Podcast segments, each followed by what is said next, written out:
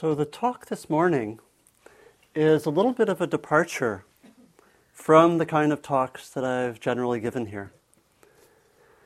And it was occasioned by being invited by the journal uh, Tricycle, whom some of you some of you read Tricycle, I'm sure, to write a an essay for their fall issue, which will be coming out in um, September, on Buddhism and politics in time for the election.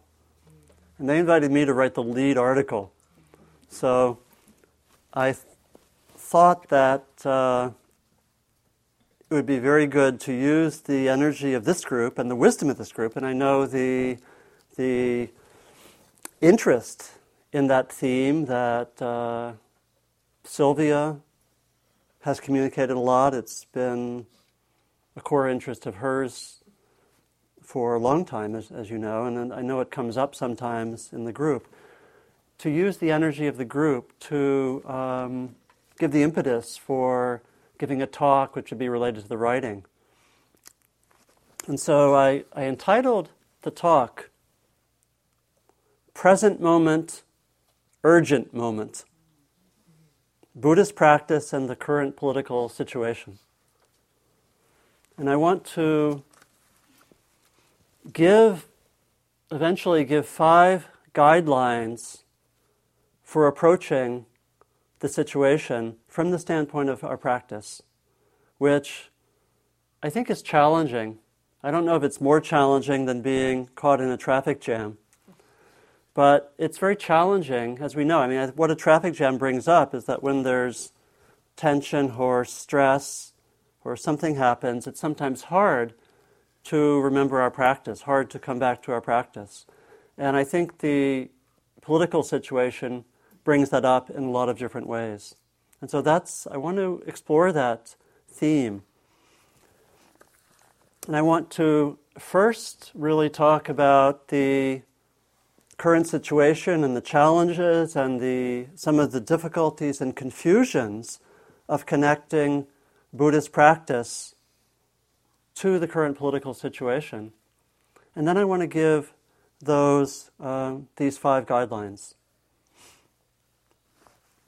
So I think when we look to the current situation, it may not be very hard to see that this country and this culture are in a very uh, pivotal moment, and that the that the fall elections um, seem to carry quite a lot of urgency with them, and you know, depending on how you interpret what's happening or how much attention you pay, um, for many people, the election of George Bush to a second term might signify a kind of a crossing of a line that would bring about the potential for significantly more damage.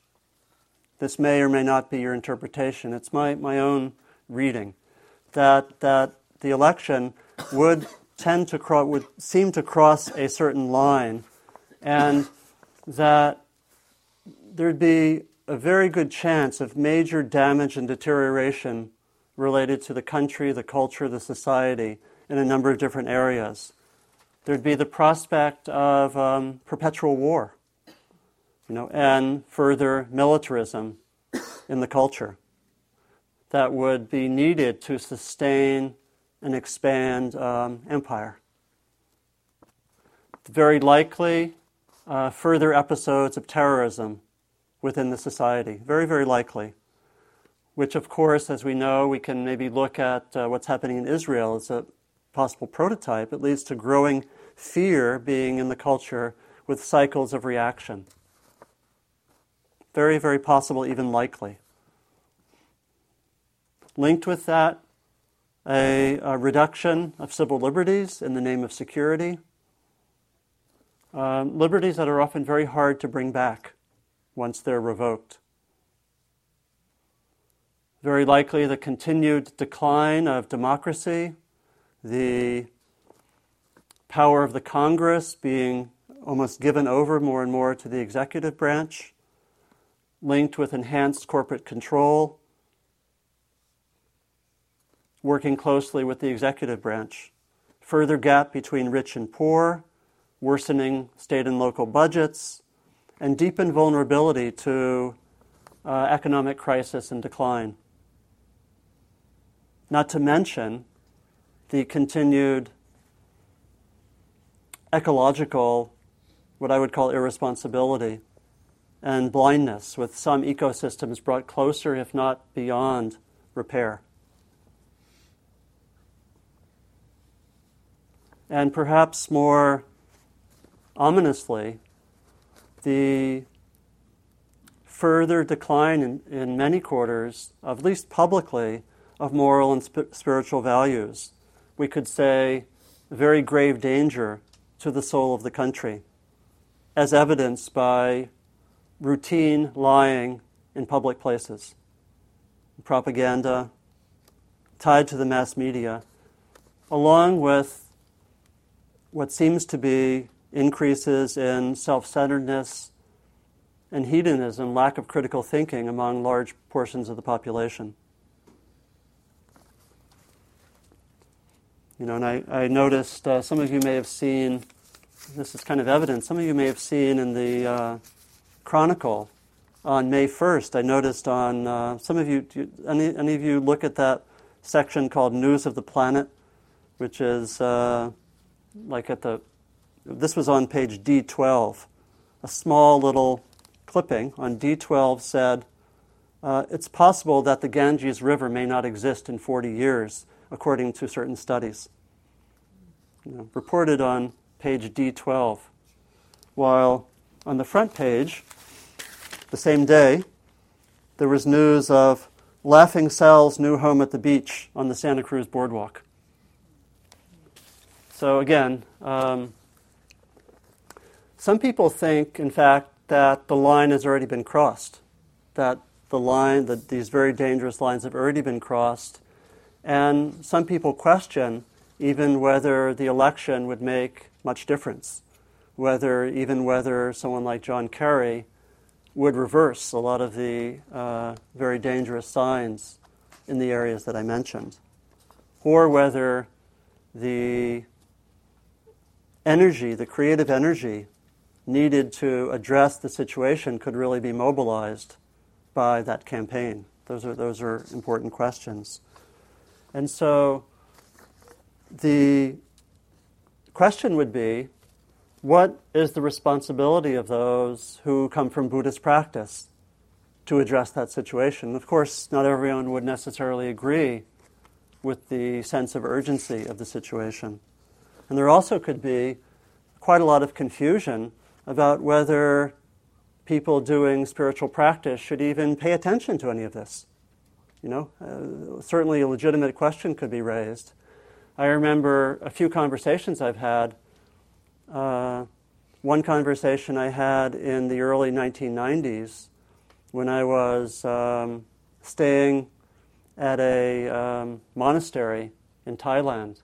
And I had just come from about two weeks with a group called the International Network of Engaged Buddhists, which were people who were active in the world, not so much, you know, people who were just about to be married, which is how my, my brother always jokes me about when are the engaged Buddhists really going to get married? uh, anyway, we had had these wonderful weeks, incredible weeks, you know, two weeks living together, people from probably 50 different nationalities living very simply out in the rural Thai uh, countryside.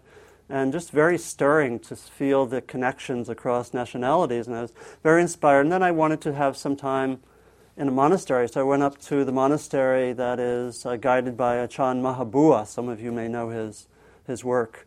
Um, one of the great teachers, the teacher who's profiled in, in uh, Jack's book on, which used to be called Living Buddhist Masters, and I think what's it called now? Just, well, A lot of them died, so they had to retitle the book.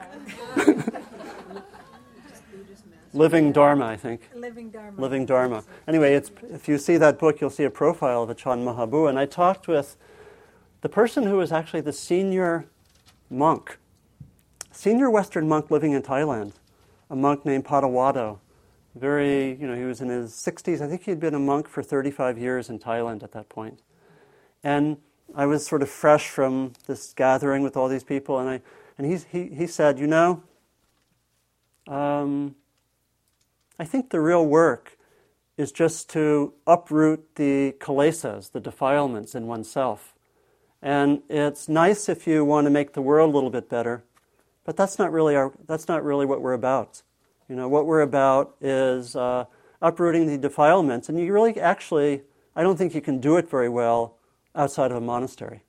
If you're really interested in the spiritual path, you should be a monk or nun. And the real work is individual, it's uprooting one's defilements, and you can't really do it in the world. And I sort of said, hmm, you know, and it was, I, I saw it actually as a challenge. It was a challenge of, are people who live in the world, first of all, do they have, can they have a really deep spiritual practice, or are we just fooling ourselves and playing around, you know? And the second question would be, can there be a legitimate path of practice that's as it were, active in the world? And I, I, think those questions are, are somewhat up for grabs. I think his, his points are legitimate questions. And I remember another discussion I had quite, quite a long time ago. It was in 1980, and I was at um, Insight Meditation Society in Barre. And a great Zen teacher came through named uh, Master Kusan from Korea, who is, uh, I, I, think he's not alive now, but he was. Uh, the abbot of one of the uh, great uh, practice monasteries in Korea.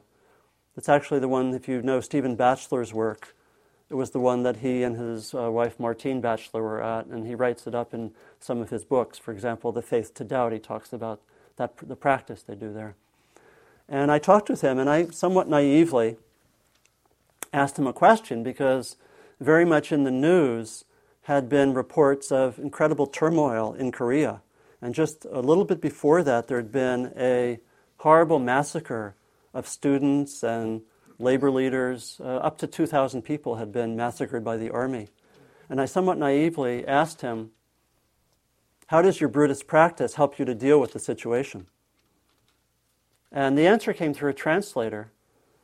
And so one has to uh, suspect a little bit. But the answer that I got was, That's politics.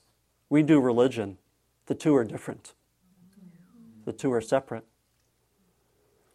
And again, not exactly what I, I was looking for. You know, well, we, you know, we, we do equanimity practice and we, you know, loving kindness practice. We try not to create enemies. That's kind of what I was looking for. But I got instead the sense of separation.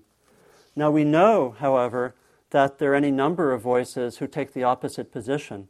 That one can have both a deep spiritual practice and be involved in the world. And you know, probably the Foremost among them would be people like Thich Nhat Hanh, uh, the Dalai Lama, uh, Joanna Macy, uh, Robert Aitken, Roshi, a number of different people who have tried to articulate the notion of being engaged and doing practice. This is, this is what Thich Nhat Hanh wrote about the work that they did in Vietnam during the 50s and 60s. When I was in Vietnam, so many of our villages were being bombed. Along with my monastic brothers and sisters, I had to decide what to do. Should we continue to practice in our monasteries, or should we leave the meditation halls in order to help the people who were suffering under the bombs? In other words, should we be spiritual, or should we be sort of social and responsive to the situation? After careful reflection, we decided to do both. To go out and help people and to do so in mindfulness. We called it engaged Buddhism. Mindfulness must be engaged. Once there is seeing, there must be acting. We must be aware of the real problems of the world. Then, with mindfulness, we will know what to do and what not to do to be of help.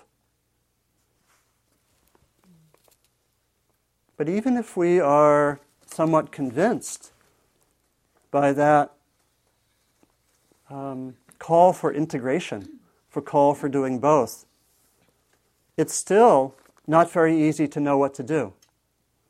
You know, we, find, we look in the teachings of the Buddha and we don't find very many guidelines for action in the world because most of the teachings were directed to monks and nuns.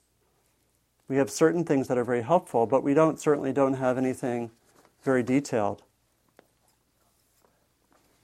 We also know that in many ways the, the world of our times is incredibly different from the world of 2,500 years ago in terms of its complexity, in terms of the issues that we're facing, and so forth. It's not very easy to know if I want to come from my Buddhist practice, how do I do so? You know, how do I, how do I uh, act in the world? How do I participate in settings where people often don't care about Buddhist practice or don't care about spiritual practice? You know, and how do I relate to, um, you know, these so-called progressive social political activists? They seem to often point out the problems very well, but don't aren't they overly angry and dogmatic and attached to their views and self righteous and dogmatic, and even sometimes they're violent. And what do I do? Who do I connect with? Who do I act with? You know, who do I, who's my community?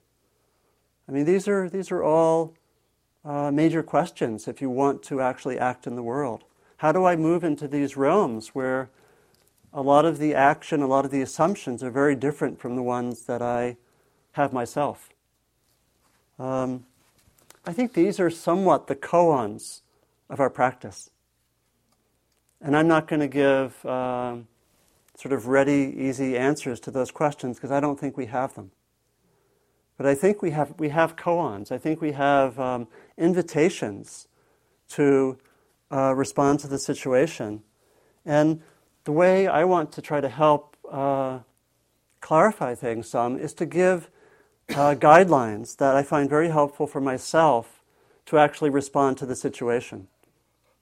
That I think really help us uh, move out into the world and, and really address, I think, the urgency of the situation.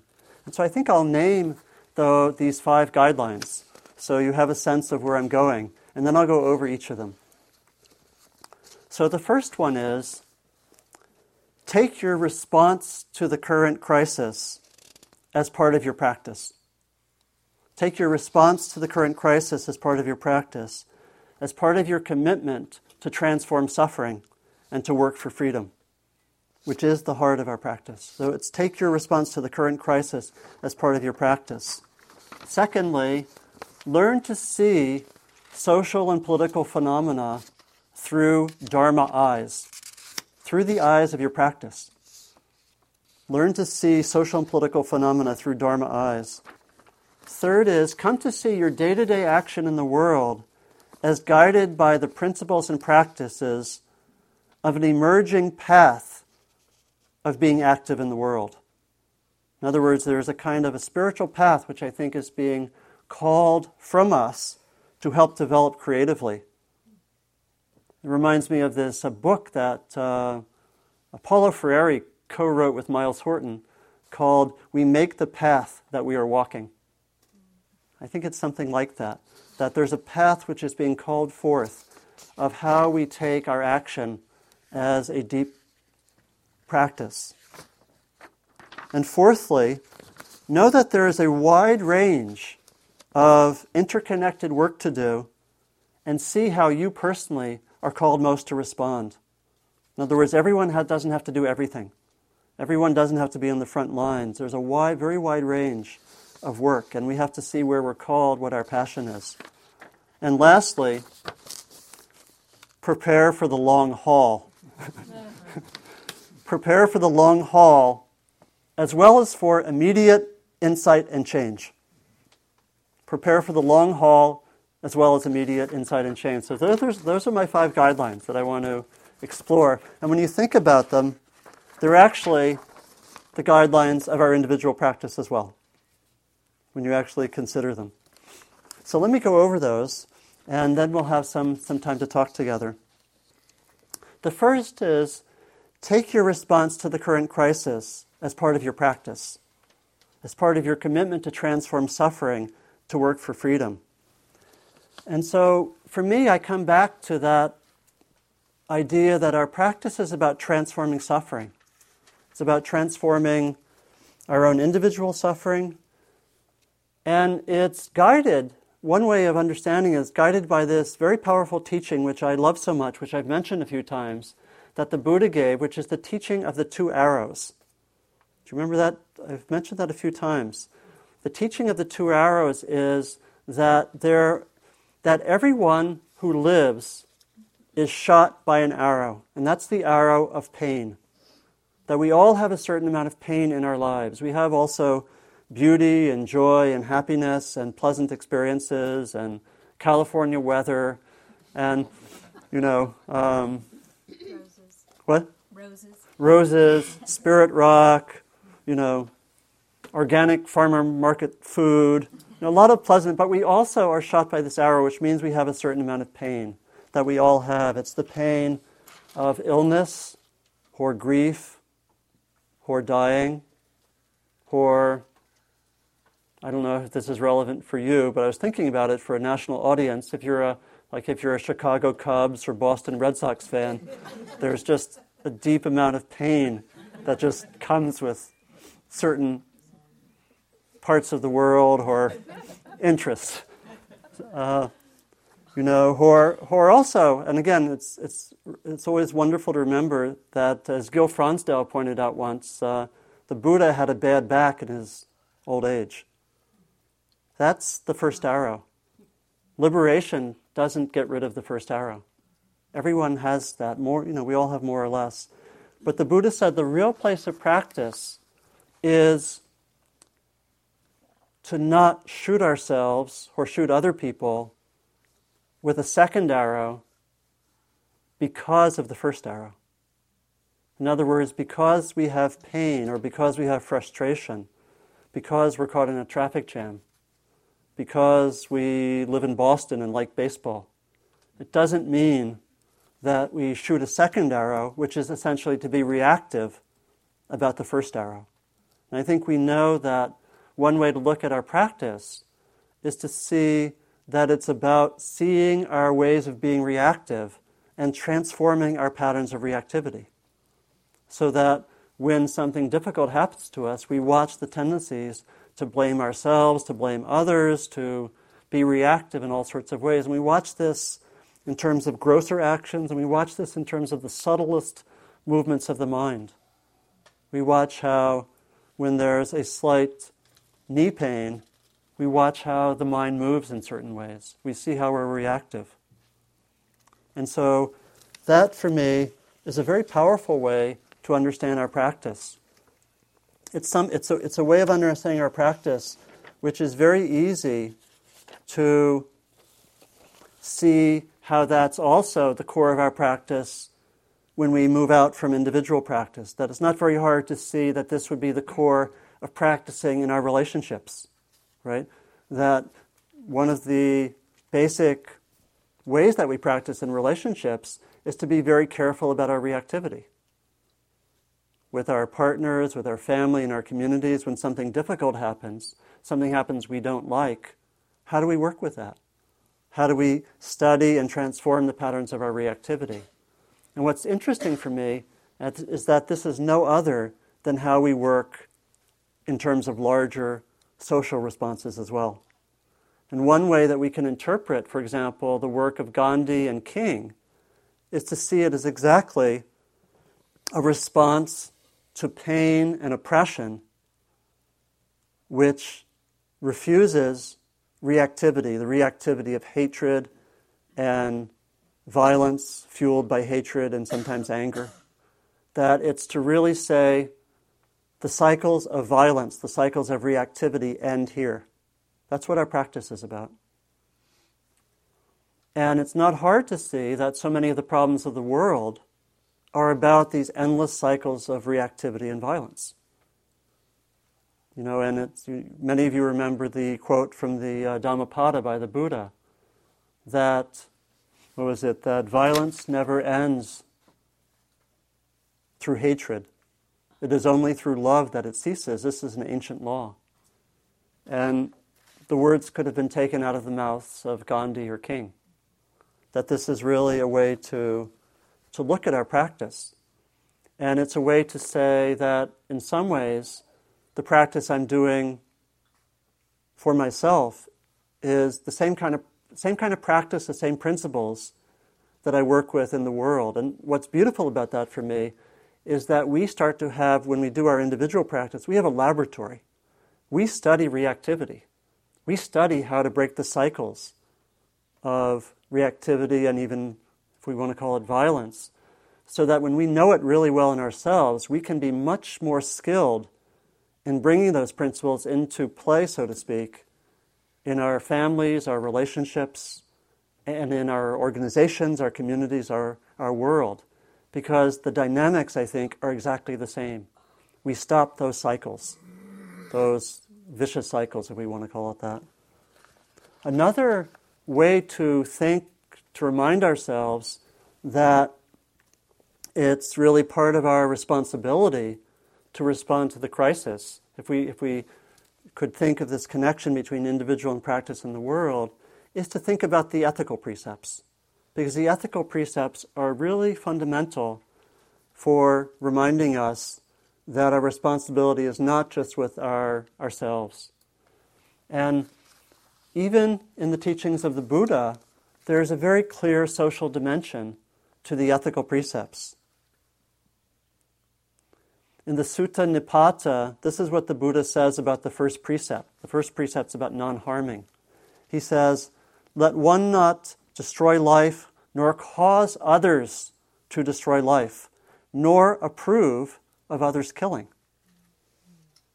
That's social, you see. That's talking both about the individual and the collective.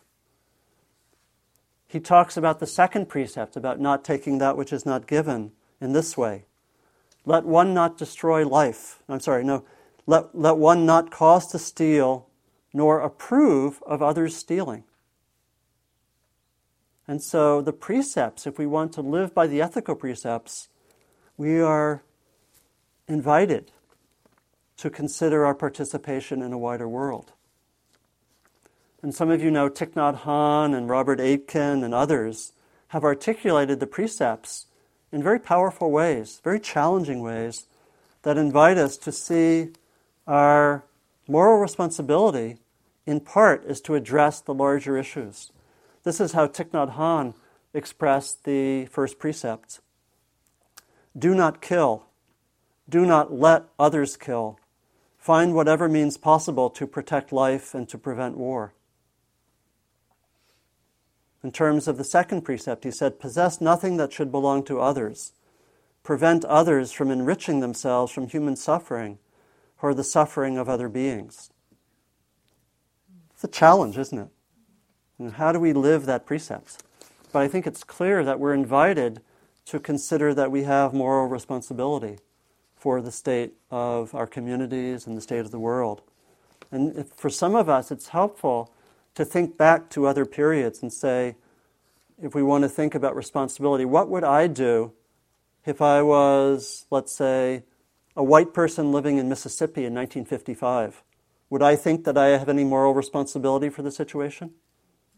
What would I do if I was in apartheid South Africa? What would I do if I was in Germany in 1931? Would I see myself as having moral responsibility? Sometimes those thought experiments can be helpful for uh, enlivening the sense of responsibility. So that's the first point, that is to take our response to the current crisis as part of our practice. The second is to learn to see the world and social and political phenom- phenomena through Dharma eyes. And I think we begin to do this when we think about that principle of reactivity the two arrows. And we start to, and again, it's not very hard when we look to the Middle East, right? And we see the tit for tat of the Israelis and the Palestinians, right? It's not very hard to see that cycle of violence, even if there are certain good points, as it were, and bad points on either side. But I think that to really respond to the situation, we need to bring our own vision, our own Dharma eyes to the situation, to bring that quality of attention which we have in relation to our own experience. In our own experience, we see those patterns of reactivity very, very carefully. we see the way that we, that we blame, that we judge, that we um, somaticize certain difficulties, the way that we act out things. We see our beauty and wonderful qualities as well, but uh, definitely in mindfulness practice, we see our difficult qualities. And so uh, somehow we need to be able to see the complexities of the world in a Dharma perspective, because I think sometimes we just look at the world and it's overwhelming, isn't it? And we look at it and say, How can I understand this? This is just too much for me. You know, and I have so many friends who don't even want to read the newspaper. And many of us may be like that right now or at periods, you know, for periods of time. And I think that it's helpful to, with Dharma eyes, looking at the newspapers in a way, I hate to say this, but it's like looking at our own minds. Not at their best, maybe. But there's, some, there's something that's parallel there. And if we see it like that and put it in a Dharma perspective, I think it's one of the ways that things are quite, not quite so hard, not quite so overwhelming. So we could begin to see, for example, the different kind of conflicts in the world as conflicts that are a lot about this being caught in this vicious cycle. Whether it's the war on terror or Osama bin Laden, the same thing's happening it, in some ways, it comes out of an inability to open up to what's painful. That's what reactivity is. It's an inability really to open up to what's painful. So, one of the most valuable responses to any situation is to find ways to open up to what's painful, which most situations, they're just stuck and you can't even do it, right? That's why you have these incredible breakthroughs when people from different sides get together at a peace conference and they just talk about their families. And they have enough warmth towards the other side, so to speak, so that, that after a certain while, they can actually hear a little bit of the other side's pain. You may remember Thich Nhat Hanh said the role of a peacemaker is to bring the story of the pain of one side to the other side, and vice versa. That's what a peacemaker does, and many of us may be called to be peacemakers. But when we have those eyes of Dharma, we can start to see that a lot of these situations are about the inability within a given system to open up to pain or suffering in a constructive way. And then what happens when you don't do that? What happens to us when we don't do that? When we have some stuffed pain, what happens? We just act out, don't we? You can see the newspapers as the report of the latest acting out of the last 24 hours. Maybe you don't read them as much. Maybe you say, okay, you know, I kind of know what's happening. I don't need to get all the details if they tend to bombard me too much. So we can start to see these, these patterns of what the Buddha called greed, hatred, and delusion working in the world. We can see how so much of the economic structure and so much of the society really in a way, um, makes greed stronger. I think we know that. Greed and self centeredness stronger. We can see how these tendencies get crystallized in institutions. We can see how institutions represent a kind of crystallized pattern of greed, just the same way that we can study that in ourselves. Or we can look at the dimensions of what we might call delusion, and we can see there's a tremendous amount of collective delusion in the society it's very intense and it's very, it's very powerful. The ways that um, the mass media work and in some ways the educational institutions or the different ideologies represent a great deal of delusion or the ways that we um, the way that we stuff what we could call our collective shadow material and again i'm not trying i'm sensitive to the way that this is not always easy to hear but there's a tremendous amount of collective shadow material in our society. You know, there's the way that we haven't really come to grips with a lot of fundamental realities, whether it's the near genocide of the native peoples or slavery. There's a kind of denial, you know, horror of the fact that our foreign policy has probably killed 12 million people in the last 30, 40, 50 years. There's a denial about that, which comes, you know, which is not hard to see. We don't want to look at certain things. And so when we uh, see through the Dharma eyes, we see that stuff. We see that stuff more clearly. And we also see, I would say, the positive resources within the society. Because so far I've mostly focused on the difficult aspects of the negative, but we also see the um, high degrees of openness of information in the society. We see a certain freedom of information that is a great resource. We see the wonderful legacies of the American Revolution and the, the traditions of freedom. We see the traditions of the many movements for reform and change. We see the, the power and the beauty of the land, the resources of uh, native traditions, or even a lot of our great gifts are from the people we've most oppressed, from the African Americans, the Native Americans. Rock and roll music comes right out of African culture, as many of you know. I mean, it's when you look deeply, it's very interesting what you see. And we also have um, tremendous moral virtues in our society: hard work, strong traditions of open speech, of plain speech, of telling the truth. You know, of community, of democracy, of care. So these are tremendous resources.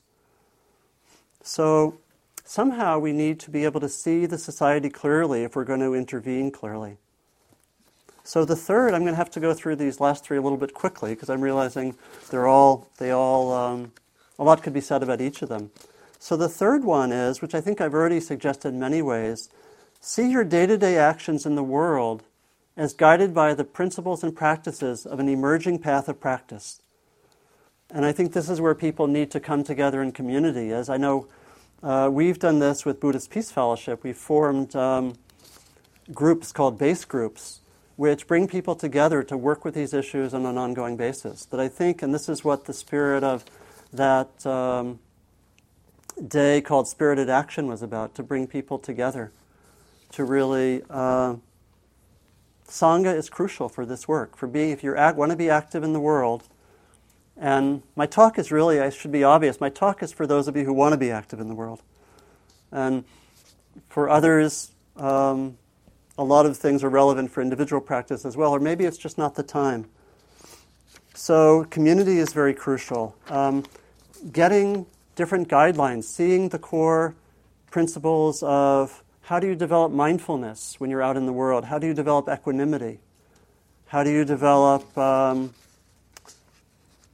how do you develop a sense of not taking sides? There are whole sets of um, core principles, some of which you can find in Thich Nhat Hanh's work, and I know in the work that Diana Winston and I do. We, we work, the core of our teaching is to work with 10 core principles of, uh, that, can, that can guide us.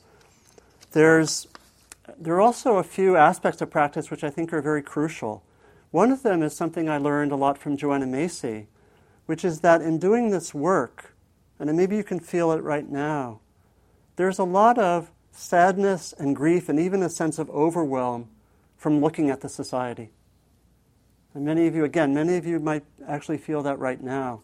And one of the practices which Joanna developed is a practice called despair and empowerment work, which give practices for actually going into the sadness, the grief that we feel in relation to the world. And I know from having um, done this a lot of times and taught it often, that it's very, it's very powerful. That these are, some of you know, these are practices which I think I've talked about once or twice, that one does with a group, where one invites the, usually as the first part of a day, one invites the difficult emotions that are there to be present.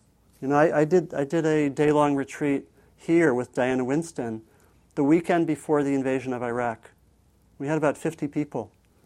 And we, in the middle of the day, we did a two hour ritual which invited people to be present to the sadness. We, it was done in a very interesting way, which I won't go into detail. Maybe in the questions I could talk about it. But it was done with, in a very, with a very safe container that made it possible for people go in, to go into their sadness, their anger, their confusion, their numbness, and my experiences doing those, and I also I had my original training with Joanna as part of a training group. It happened to be the first two weekends of the Gulf War.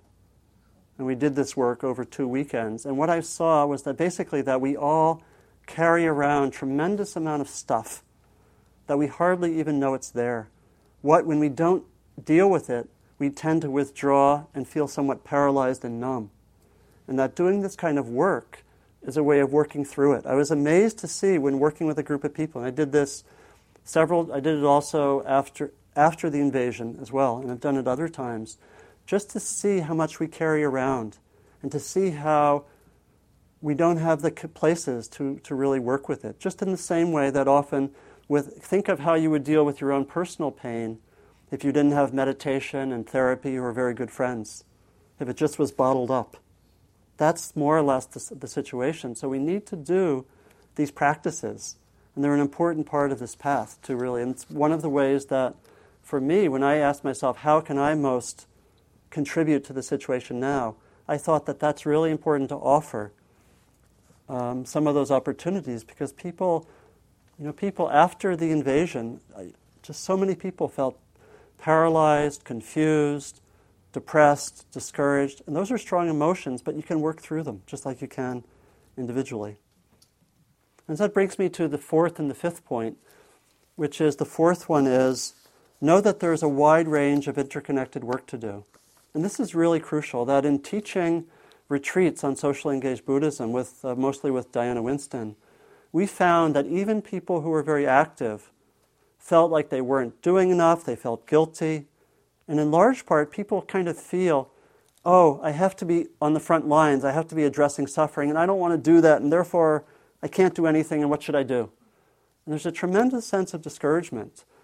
And I'm guided by something that Joanna Macy said, which she said that in terms of transformation, there are a number of different aspects that really contribute to transformation.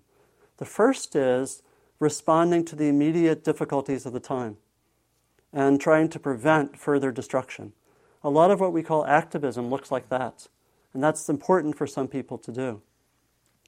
She said there were two other main areas. The second was help create alternative institutions, help do things a different way. This could mean um, putting enormous energy into your child's preschool, developing a kind of education that works with different principles. And she said that's just as important for responding to the world. And the third is helping to change people's moment to moment perception. That could be teaching yoga. Now, what I found and what I drew from what she said that's very, was very important were two things. First of all, we each need to find where we're drawn to respond. And we don't have to do everything. We have to ask deeply in ourselves what contribution of mine could really help address the crisis? And it doesn't need to be being on the front lines or being calling yourself an activist. But one needs to do one of those broadly, one of those three areas of, of activity. And the other thing that really occurred to me was that we need to see that these areas are connected with each other. It's the sense of isolation and disconnection that's particularly disempowering. And this is again about community. It's about having a broad vision and saying, if I can do something which helps in some way, in a deep way, to stop shooting that second arrow, whether it's at the personal level, the level of families, relationships, and uh, or whether it's at the, the larger level, and if I can do that and really see my work is connected with people doing other things, and where am I most drawn? Where are my gifts? Where are my vocation? I think that's what we're really asked to do. We're really called to do that. And so let me, let me finish with the fifth point, which is that we need, I think, also to prepare for the long haul as well as immediate insight and transformation. When I addressed some of those underlying issues, you may have got the sense that it wasn't, not all of this is going to change with the election, right? These are, we, and it's, it's kind of like ourselves, right?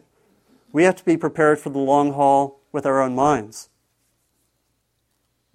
I hope you've noticed that. that meditation is not your do a weekend seminar and you solve everything. You know, um, would that it were, but it's not. And in some ways, we have to really be like there's a wonderful statement that uh, a second century rabbi made named Rabbi Tarfon. He said, It's not upon you to finish the work neither are you free to desist from it. It's not upon you to finish the work, neither are you free to desist from it. So I think we need to ask ourselves what kind of qualities help me for the long haul? Some of them are, are very well developed being in traffic jams patience, equanimity, humor, mindfulness. I'm, I'm joking a little bit, but we have, the, these are very important qualities. You know, think of the people you know who have a sense of the long haul. You know, I, one of the people I think about is a man named Myles Horton who uh, wrote a beautiful autobiography. It's actually called The Long Haul. He lived in Tennessee and was the founder of the Highlander School. So I think the earth and the animals have a sense of the long haul. and he started this center in 1932 that was one of the main places for um, social change. It was the place where Rosa Parks went. It was one of the few places in the South where blacks and whites could actually be together until the 1960s. Rosa Parks went there, Martin Luther King went there. It was so successful that the state of Tennessee shut it down in 1960. And this guy, Myles Horton, was like this wily fox. You know, I never met him, but I saw a lot of videotapes of him because I visited Highlander a number of times. The state of Tennessee closed it down. About a month later, arsonists burned the school to the ground. Right? Within three months, he had started it somewhere else, and it's still going strong. And it went on. It was and he just was like this wily coyote figure who's, okay, you're going to burn it down. I think I have a response to that. That's long haul mind. and how do, we, how do we develop that? So I think we need to work for the long haul, and that's about having community, it's about having these personal qualities. And at the same time that we're working for the long haul, we need to be available for the possibility of very rapid change. Because things sometimes happen very quickly. You know, who would have thought that the Soviet Union would have collapsed so quickly? Or that South Africa would have changed like it would? You know, if we're interested in transformation, we know in ourselves that sometimes things happen very quickly. And I think that um, we should be open to that possibility. We should be open to the possibility of some very good things happening, but also pack for the long haul, bring a change of clothes, and a sack lunch. so thank you.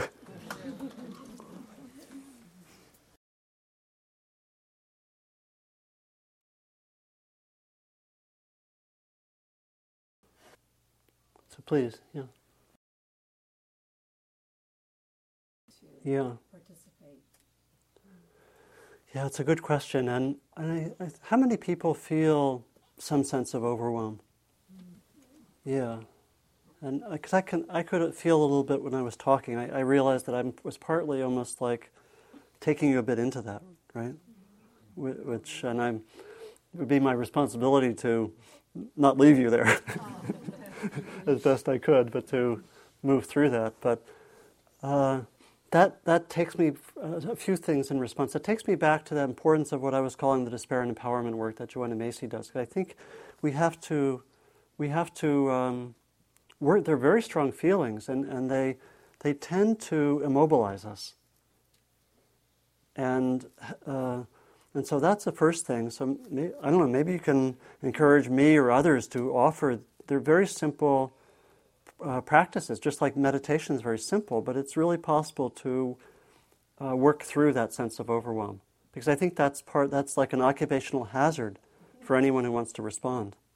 So maybe we maybe I just need to, and others need to get a regular series of things going, because it's.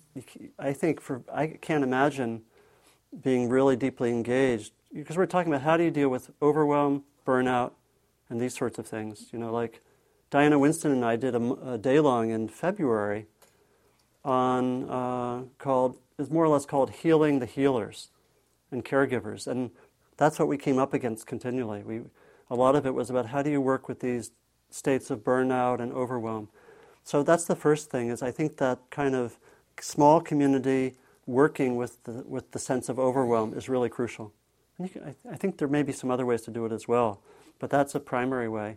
And then um, I think the deepest question is really about your own vocation, and what and I'll, I'll talk about the deepest question and then how do you, maybe how do you get there? The deepest question is how do I feel myself most sort of passionately alive in doing what my gifts call for?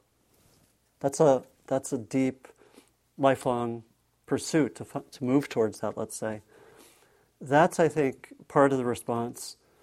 On the way to that, I think it's really to feel, maybe it's to get a sense of a lot of options. So, for example, the, the uh, gathering that, how many people went to the Spirited Action meeting in Berkeley that Sylvia was at? How many people went there? Okay. Um, a few of us, yeah. They have a website which would be very good to look at, and they listed like four major ways to get involved with the election. And there were people there who talked about helping with voter registration, with voter monitoring, the whole thing with touchscreens and all that. There's some very concrete ways to get involved, letter writing, uh, and so forth. So that was there were very very concrete ways there. And there's um, let's see, there's a book that um, I think I have it in my pack that the group Move On, Move On did, that lists a lot of ways to get active. So I'll, I'll finish just in a, maybe. Uh, there are a lot of questions. Why don't I take one question, then finish on time, and anyone who wants to stay further can do that. Please, um, please. Yeah. yeah. I, I, have the book here. It has about 50 ideas, I think. I mean, I think the one main ones mentioned in the Spirited Action gathering were house parties. Uh, you can show films, gather people together, form a small group where you discuss these things together. There are a lot of things one can do. But I, I also want to encourage the connection of this with one's practice because I think in many ways there, there are both the external actions. The heart of the response to the current situation is to do one's practice. It's there, there's a way that when someone is nasty to you or sarcastic to you, and you check your response, and you're not just sarcastic and nasty right back, but you actually work with the way that you might tend to be reactive, you're working with the same dynamics that lead to war. In a way, when you are mindful and responsive in that way in your own experience, you are stopping the war. And that's, uh, there's that continuum. And so when we do our own practice, I think more and more, and then just look outwardly and try to see, again, through those Dharma eyes, I think we'll know what to do. That's what Thich Nhat Hanh said. When you're mindful, you'll know what to do. When you're deeply mindful. So, what I'll do is I'll, I'll finish with a dedication of merit, and I'm open to staying a little longer and talking with anyone who wants to stay, but we'll finish for those who have to leave right now. And thank you for thank you for giving space. This isn't an easy topic. It's sometimes nicer to talk about joy and you know all this. But I think this is, this is important in our times, and I'm, I thank you for letting me have space for exploring it.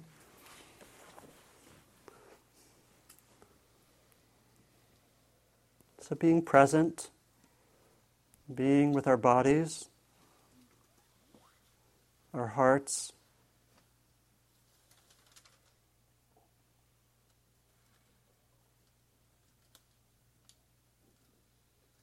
being with whatever has come up that seems most helpful. And looking into whether there are any intentions which come from this morning that you want to act on.